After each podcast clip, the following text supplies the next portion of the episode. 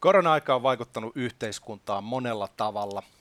Yksi vaikutus on ollut keskusteluilmapiirin kiristyminen ja sallitun keskustelun kaventuminen. Median tehtävä on totuudellisen tiedon levittämisen lisäksi viranomaisten päätösten kyseenalaistaminen, mutta media on tuntunut tuottavan melko mustavalkoisia asetelmia. Virallisen linjan kyseenalaistamisesta seuraa aiempaa herkemmin uskottavuusvaurioita. Onko kyseenalaistamisesta tullut kyseenalaista? Tuore kirja Koronan kääntöpuoli pyrkii avaamaan yhteiskunnan tuuletusräppänä tutkailemalla median roolia kriittisestä vinkkelistä.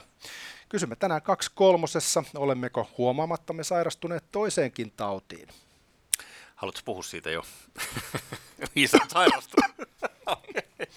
Hei, uh, tänään vieraana itse oikeutetusti yksi kirjan kirjoittajista, eli merikapteeni, toimittaja, nykyään myös siis kirjailija Mikko Heikkilä. Tervetuloa. Kiitos, kiitos. Ei mitenkään nykyään. Mulla on kolme tietokirjaa kirjoitettu ennen tota. No niin, anteeksi. Tämä meni ihan päivä helvettiä heti aluksi.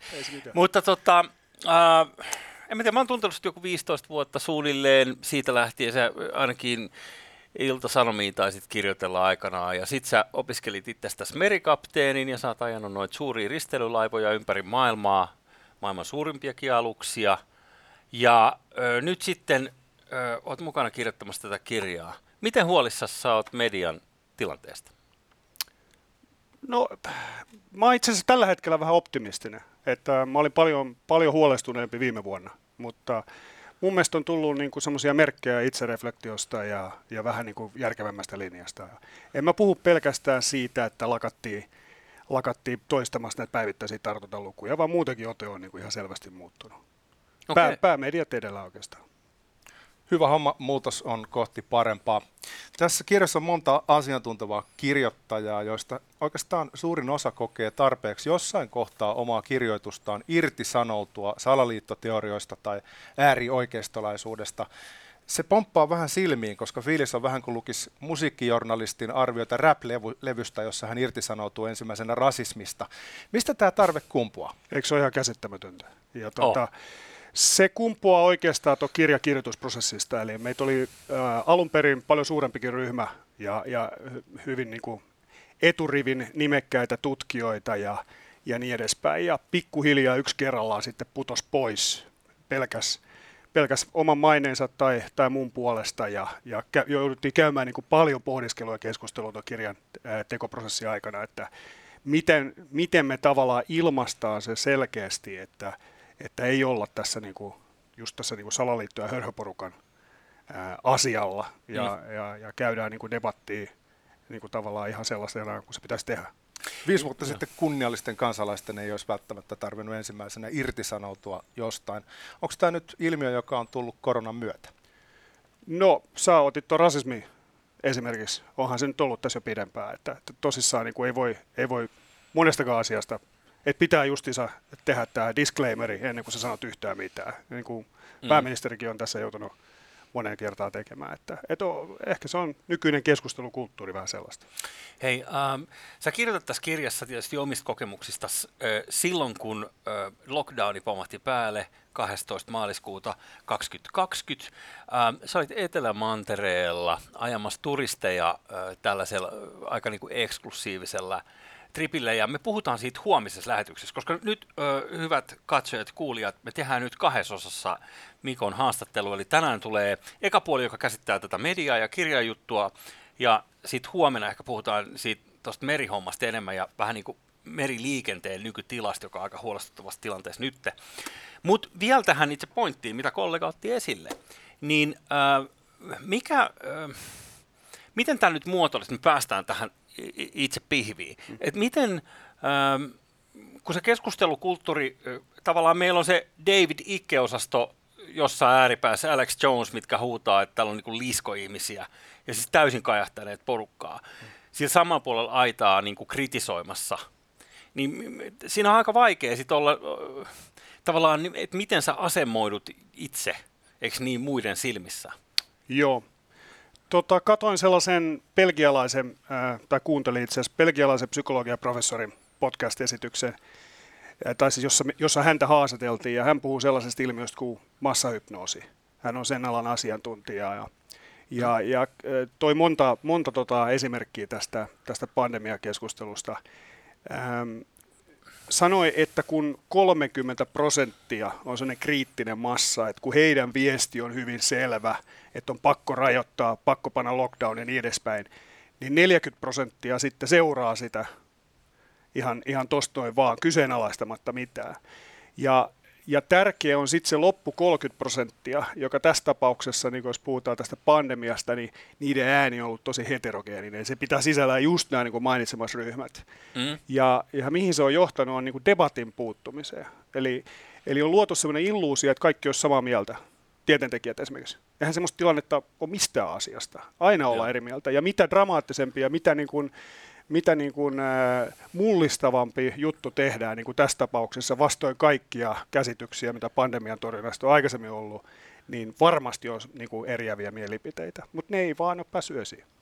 Jos mennään tähän mediapihviin itsekin tässä ollaan median edustajina, niin kriisitilanteessa esimerkiksi sota-aikaan, niin aika usein media vähän niin kuin liittoutuu vallanpitäjien kanssa, koska asia on yhteinen. Tässä on ehkä ollut vähän nähtävissä samanlaista ja sitten on perustettu näitä mediapuuleja, joissa sitten viranomaiset käyttää mediaa hyödykseen tiedottaakseen heidän tietoansa.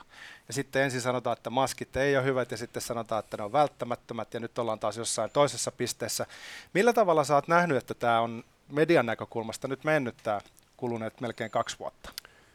No, mähän on seurannut tilannetta aika pitkälti ulkomailta, varsinkin silloin alkuun 2020, kun pääsin tänne ja, ja olin ulkomailla töissä vielä viime vuonna – viime vuoden lopussa ja, ja niin edespäin. Eli, eli on niin kuin, esimerkiksi seurannut A-studio aika paljon ja samat naamat hmm. illasta toiseen, toistamassa samaa viestiä, ilman että kukaan kyseenalaistaa. Ja toimittajat vielä niin kuin, tavallaan kuljettaa sitä keskustelua samaan suuntaan, että eikö nyt pitäisi rajoittaa vielä lisää. Että, että onhan se niin kuin, kyllä sitä debattia olisi halunnut nähdä ja se olisi ollut tervettä, koska ei varmasti ole kaikki samaa mieltä käydään sitä nyt tässä. Juu, se on juu, hyvä. Juu.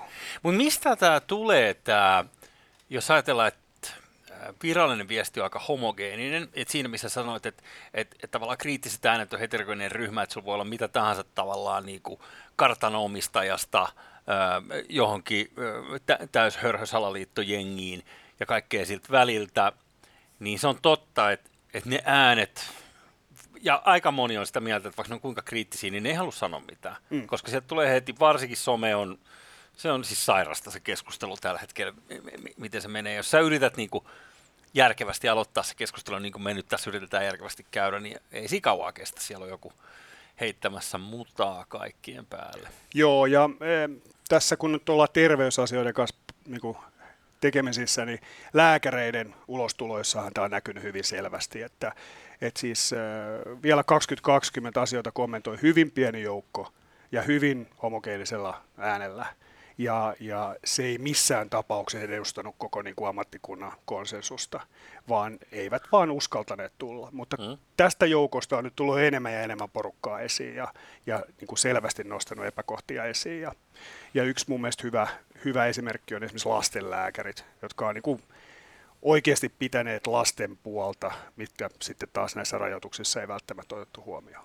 Tämä on hyvä pointti. 2020-luvun yksi uusi ilmiö on anonyymit asiantuntijat, mm. jotka ei halua antaa nimensä julki sen takia, että he pelkää sitä paskaryöppöä, mikä sieltä on tulossa. Tota, tässä sitten nyt kuitenkin ollaan, yritetään rohkeasti keskustella vaikeista asioista. Jos ajatellaan äh, isompia semmoisia niin kuin äh, ohikatsomisen hetkiä, niin yksi semmoinen asia, mikä saatat ilmi, Esimerkiksi Briteistä on se, että siellä oli arvioitu, että, että 2020, että koronaan menehtyy 100 000 ihmistä, mutta sitten nämä vaihtoehtoiskustannukset, eli lockdownista seuraavat elinjään menetykset ja kuolemat, niin olisi jopa 500 000. Ja onko tämä nyt esimerkiksi yksi esimerkki sellaisesta keskustelusta, jota ei ole käyty? Joo, ehdottomasti. Tota, hyöty-haittasuhde keskustelu ja laskelmat on oikeastaan puuttunut ihan täysin, jotka on siis ihan niin kuin siis äh, todella tärkeitä. Että, että lähtien mistä tahansa interventiosta, mitä ollaan otettu käyttöön, suljetaan koulut. Jokainen tietää, että siitä on myös niin kuin haittavaikutuksia, mutta ei mm. niitä ole kukaan kertonut, mitä ne on ja miten se ilmenee. Ja, mm. ja tota, tätä tätä lockdownien tavallaan tuottamaa esimerkiksi niin kuin, ylikuolleisuutta tulevaisuudessa, niin sit, sitä on laskettu jonkun verran justiinsa Bristolin yliopistossa ja, ja yksi henkilö, joka Suomessa on sitä tuonut esiin, on, on sitten Aalto-yliopiston tuototalouden professori Paul Lilrank, eli, eli tuonut näitä kvalilaskelmia ja, ja sama ilmiö, että et mun mielestä ihan relevantteja laskelmia, mutta sitten ne on heti saman tien niin kun ruvetaan kaivamaan, että missä, missä tilaisuudessa tämä henkilö on näitä esitellyt ja, ja missä porukassa hän on liikkunut. Ja, et Kenen kanssa hän juo kahvia. Just näin, joo. Tota, jos ajatellaan niin kun, tiedettä, niin kuten sanoit, niin kriittinen metodihan on kyseessä, mutta myös liberalismi on kriittinen metodi. Minkälaisia vaaran paikkoja sä näet länsimaisella yhteiskuntamallilla, jossa kritiikki tuppaa unohtumaan, kun mielellään poliitikot lyhytnäköisesti pelaa sitä peliä, että laitetaan paikat vaikka lukkoon ja sitten ne pidemmän aikavälin vaikutukset jää vähemmälle painoarvolle, koska silloin on jo hallitus vaihtunut. Niin jos media nyt tässä sitten toistaa vallanpitäjien viestiä kuuliaisesti, niin minkälaisia riskejä tämä avaa noin niin tulevaisuuden kannalta? Siitä mä oon kyllä huolissaan. Mä en ole niinkään huolissaan siitä median, median tavallaan äh, tekemisistä just tällä hetkellä, mutta äh, just päättyi meillä yliopistolla kurssi tiedeviestinnässä ja, ja siellä kävi ilmi, että on, on tulossa tuore tutkimus, jossa on käsitelty suomalaisten tutkijoiden kohtaamaa painostusta. Ja, ja vallankäyttäjät härskisti ovat yhteydessä niin tutkijoiden esimiehiin ja niin edespäin vaimentaakseen keskustelua muun muassa ilmastoasioista, metsätutkimuksesta ja niin edespäin. Niin tästä mä oon huolissaan, että et, et nimenomaan siis tiedehän pyrkii kyseenalaistamaan asioita ja, ja tuomaan uusia näkökulmia. Jos se enää edes pääse esiin, niin onhan se, niin kuin, onhan se huolestuttavaa. Onko siinä poliittisia sävyjä? On, erittäin paljon jo. Minkälaisia? No, jos puhutaan nyt ilmasto- ja metsäkeskustelusta, niin nehän on poliittisia totta kai. Ja, ja, ja tota, et, et se niin kuin automaattisesti politisoituu. Sä äh, tiedoksi vaan katsojille tässä vaiheessa, sä valmistelet väikkäriä, eli sä oot, sä oot tuleva tohtori, ja äh, ilmastokehätiede on, on tota, onko se nyt sitten aineena ja, ja Tallinna-Helsinki välisestä laivaliikenteestä ja sen päästöistä ö, teet väikkäriä tällä hetkellä. Siis ö, mitä mä nyt tämän muotoilisin sitten? Mites kriittinen ajattelit olla?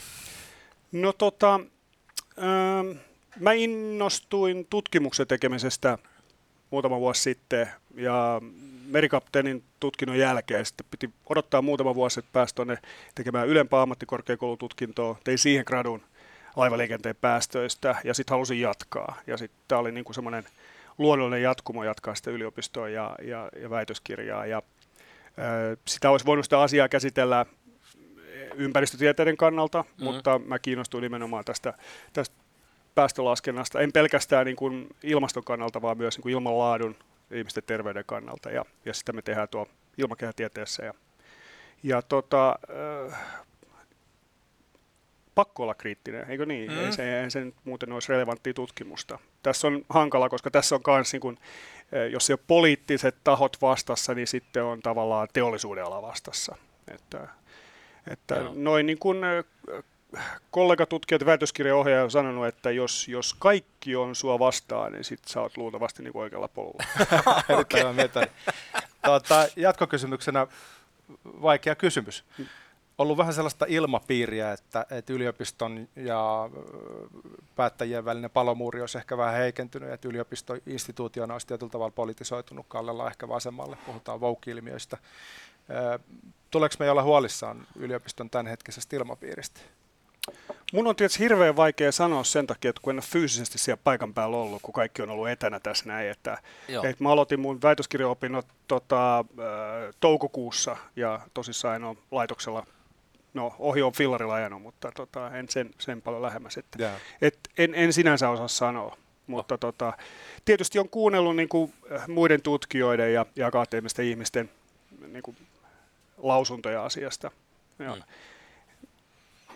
aina pitää olla vähän huolissaan, en mä siitä sano, mutta, mutta keskustelun vaimentaminen on kaikista pahin, mitä voidaan tehdä. No siinäpä se, hmm. kun me ollaan Voukista puhuttu Arton kanssa tässä nyt ö, puolitoista vuotta käytännössä koko ohjelman historiaa, ja, ja ö, se Vogue myy meille sellaisia kauniita ajatuksia, jotka kuitenkin tavallaan tuodaan keskuuteemme purkamalla paitsi hierarkioita, niin sitten myös lokeroimalla ihmisiä. Et ne metodit, millä tavallaan ne kauniit asiat pyritään tuottaa keskuutemme, on niinku kieltäminen ja lokerointi ja niinku negaatioiden kautta. Ja meille on jotenkin niinku valjennut, että ei se porukka halua mitään keskustelua. Mm. Se, se porukka haluaa vaan mieluummin, että sä voit olla hiljaa, koska sä edustat tiettyä sukupuolta tai ihonväriä tai enemmistöä jossain. No mun täytyy sanoa, että siis ilmakehätieteiden parissa mä en ole tämmöistä ilmiöä niin kuin nähnyt, enkä siihen, siihen, ää, siihen niin kuin törmännyt. Että mm. tota, päinvastoin siis, siis, jotta meidän alan tutkimus ää, pääsee esiin, niin meidän on käytävä keskustelua mm. kaikkien kanssa. Että, että, tota, että siinä mielessä tämä woke ei ole niin kuin mun tavallaan ongelma ainakaan tällä hetkellä. se on hyvä. Joo. Lucky you. Joo. Hei, mutta jos mennään tähän, tähän itse kirjan äh, aiheeseen vielä nyt tähän äh, loppupuolelle, niin äh, se, mistä mä oon oikeasti huolissaan, kun tämä Donald Trump kuuluisasti lansersi nämä fake news-käsitteet. Mm-hmm. Ja sitten mä oon niin just, että, että Ukko valehtelee niin kuin silmät päästänsä, että yleisöä oli mukamassa miljoona hänen virkaastujaisissa ja paskat oli ja näin poispäin. Nyt kuitenkin sitten, mitä on tässä tapahtunut tämän ennen kaikkea tämän pandemia-aikana, esimerkiksi tämä Joe Roganin tapaus, jossa Rogani sai äh, koronan ja alkoi heti lääkitsemään itseään, kun oli hakenut kaikki mahdolliset ropit äh, tutulta lekurilta, niin ja sanotaan ai... nyt, että ei alkanut itse lääkitse itsensä, vaan, vaan käytti lääkäri hänelle määräviä lääkkeitä. Okay, totta, joo, hyvä pointti. Joo. Hyvä, että sä oot tarkkana. Hmm. Niin ivermectiniin, jonka jälkeen CNN kirjoitti, että hän vetää hevosen matolääkettä. Ja tätä on sitten purettu siinä hänen showssaan, ja mulle ainakin se näyttäytyy sellaisena, että CNN tietoisesti valehteli ja yritti saada sen näyttämään siltä, että hän on epätoivoinen ihminen, joka käyttää jotain eläinperäisiä tai eläimille tarkoitettuja lääkkeitä. Niin jos CNN pystyy tekemään tämän, mm. niin Juu. mitä on koko muun maailman mediakenttä? Se, se, oli, se oli mielenkiintoinen. Mä katsoin sen koko jakson sitten, missä oli tämä CNN asiantuntijalääkäri ja. Roganin vieraana, ja, ja on katsonut muutkin Roganin podcastit, missä käsitellään just ivermektiiniä. Ivermektiinistä sen verran, että mm. se ei ole mikään ihmelääke. Siitä on ihan hyvää tutkimusdataa nyt jo olemassa ja on tulossa koko ajan lisää. Mm. On käynyt ilmi, että tota, suurin osa niistä tutkimuksista, jotka jotka tota, näytti, että se on ihmelääke, niin on tekaistuja. Ja, okay. ja se data on niin kuin manipuloitua. Ja, ja tota, mutta tämmöisetkin asiat pitää tutkia. Ja minkä takia niitä ei tavallaan tutkittu alun perin kunnolla, vaikka käynnistettiin tosi monta isoa trialia tämmöisillä lääkkeillä. Miksei Ivermectin ollut siellä, on sen takia, että se patentti on vanhentunut. Eli siinä ei Joo. ollut tavallaan niin kuin rahaa saatavilla. Joo. Ja, ja tämän on ihan siis nä, näitä trialeita pyörittävät lääkärit myöntänyt, totta kai he olisivat tutkinut, mutta he on täysin riippuvaisia niistä lääkkeistä, jotka lääketehtaat heille järjestää. Ja tämä ivermektiini pystyttiin tutkimaan kunnolla vasta sitten, kun järjestettiin sellaiset trialit, jonka joku muu on rahoittanut kuin lääketehtaat. Ja siitä on nyt ensimmäisiä tuloksia, ja, ja se ei. ei tosissaan ole mikään hopeluoti. Kollegalla saa puhelin, se on bisset kaikilla. My bad, my bad. bisset tarjotaan. Hei, me ollaan todettu, että, että, että tota, syytä kriittisyyteen on. Miten tästä tilanteesta päästäisiin ulos, jos tilanne on tällä hetkellä se, että on vähän yksipuolinen asiantuntijakattaus tarjolla mediassa ja ehkä vähän semmoinen fiilis, että joitakin keskusteluaiheita väistellään siksi, että ne on vaikeita. Mikä on resepti siitä, että voitaisiin tervehtyä? Joo, No näitä muita ääniä, ääneen, että tota, siis meidän kirjan kirjoittajissa on useampi asiantuntija, jotka, jotka ihan varmasti pystyy niin kuin debatoimaan, että, että esimerkiksi maskiasiasta tai immuniteetista ja niin edespäin. Siitä on, esiintyy niin kuin monia tämmöisiä äh, ihan selkeitä tavallaan niin kuin harhakuvia. Esimerkiksi nyt on mainio tavallaan tämmöinen, että on lip, ollaan lipsahduttu sellaiseen, että ahaa, meidän rajoitukset puri koronaan, meidän maskit puri koronaan, eli ne puree myös influenssaan, kun influenssa on kadonnut. Ja eihän tämä pidä välttämättä paikkaansa. Ja siitä on hyvinkin eriäviä näkemyksiä. On osa tutkijoista, jotka on ehdottomasti sitä mieltä, että on kyse tämmöistä virusten välisestä interferenssistä. Ja nyt jos tehdään johtopäätöksiä niin kuin, että joo, jatketaan maskien käyttöä, koska se suojaa meitä myös influenssalta, niin se saattaa olla jopa vaarallista. Eli kyllähän tästä asiasta pitäisi oikeasti käydä keskustelua avoimesti ja tuoda nämä kaikki näkökulmat esille. Joo. Mä kysyn vielä tuosta, kun tässä osa kirjoittajista sitten vetäytyi pois ja koki, mm. että siinä on mainehaitan riski. Minkälaisia kirjoituksia oli kyseessä? Millä tavalla tämä perustellaan, tämä pelko? Öö, joo. Tota, meiltä jäi monta hyvää tekstiä myös pois. Toivottavasti niille löytyy julkaisualusta, äh, esimerkiksi just median äh, tämmöisestä niin kuin, äh, tota, tavallaan siitä narratiivista, mitä kuljetettiin. Siitä, siitä oli aivan loistava kirjoitus tuossa, joka jäi pois ja, ja, ja, ja niin edespäin. Öm, tämä ilmapiirin kiristyminen tavallaan johti siihen, että nämä ihmiset, tai mun tulkinnan mukaan, en, en mä tietysti heidän kanssa ole keskustellut sit sen jälkeen, että mihin, minkä takia se johti tähän. Mm. Mutta joo, hei vielä tuosta, niin mitä mä tuon CNN esimerkin kautta yritin vaan ottaa, kun mulla on niin sellainen ö, tuntemus tässä näin, että mä en tiedä, onko tämä viestintätoimisto, mitä tässä käytetään, nyt vaikka THL tai meidän, meidän ministeriöiden toimesta, jotka pyrkii niin kuin yksipuolista terävöittää tätä viestiä koko ajan niin, että se on mahdollisimman tavallaan homogeeninen ja kapea se kärki ja iskevä. Ja sitten kun siihen lisätään vielä median niin kuin, tavallaan oma halu myydä ne otsikot sillä aika rouheasti. Et kuka tätä niin kuin, showta pyörittää, että minkä takia tämä on niin No siellä on kapea. ehkä vähän hurjempi juttu taustalla. Okay. Eli, eli, tota, eli tässä on otettu käyttäytymistieteen asiantuntijat mukaan. Ja, ja tota, valtioneuvostollakin on ollut tänne asiantuntijaryhmä, jossa, jossa on niin tutkittu tätä, että miten meidän pitäisi sitä viestiä välittää, jotta ihmiset käyttäytyy sillä tavalla, kun halutaan. Ja, ja tota, sie, joo, siellä on aika hurjia tavallaan siinä, siinä tota, pöytäkirjassa, joka on ihan julkinen asiakirja, että, että, että mitä, mit, mitä pitäisi tehdä. Ja meidän tuossa kirjassahan on, on, on tota esse, joka käsittelee Saksaa, jossa sitten tota, jossa mentiin niin kuin sille linjalle jo, että ruvettiin vääristelemään näitä niin kuin koronan kuolleisuusarvoja ja, ja riskiarvioita, koska tajuttiin, että, että tämä ei niin kuin riitä. Tämä ei ole tarpeeksi vaarallinen, että ihmiset tosissaan niin kuin ja käyttäytyisi haluamalla tavalla.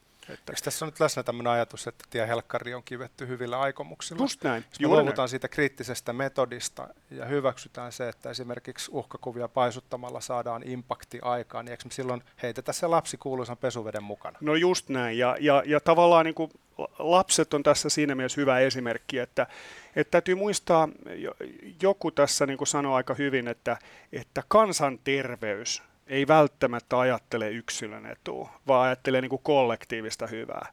Eli, eli tota, lasten rokottaminen koronan takia ei välttämättä suojele heitä koronataudilta, joka ei ole heille riski alun perinkään, hmm. mutta kun se tavallaan sitten ähm, vaimentaa tätä transmissiota, niin, niin, tota, niin sillä Mikko, sitten... Mikko, kiitos. Me jatketaan huomisessa lähetyksessä, koska aika loppu. Koska okay. kuningas on kuollut. Kauan on kuningas. Joo, hyvä.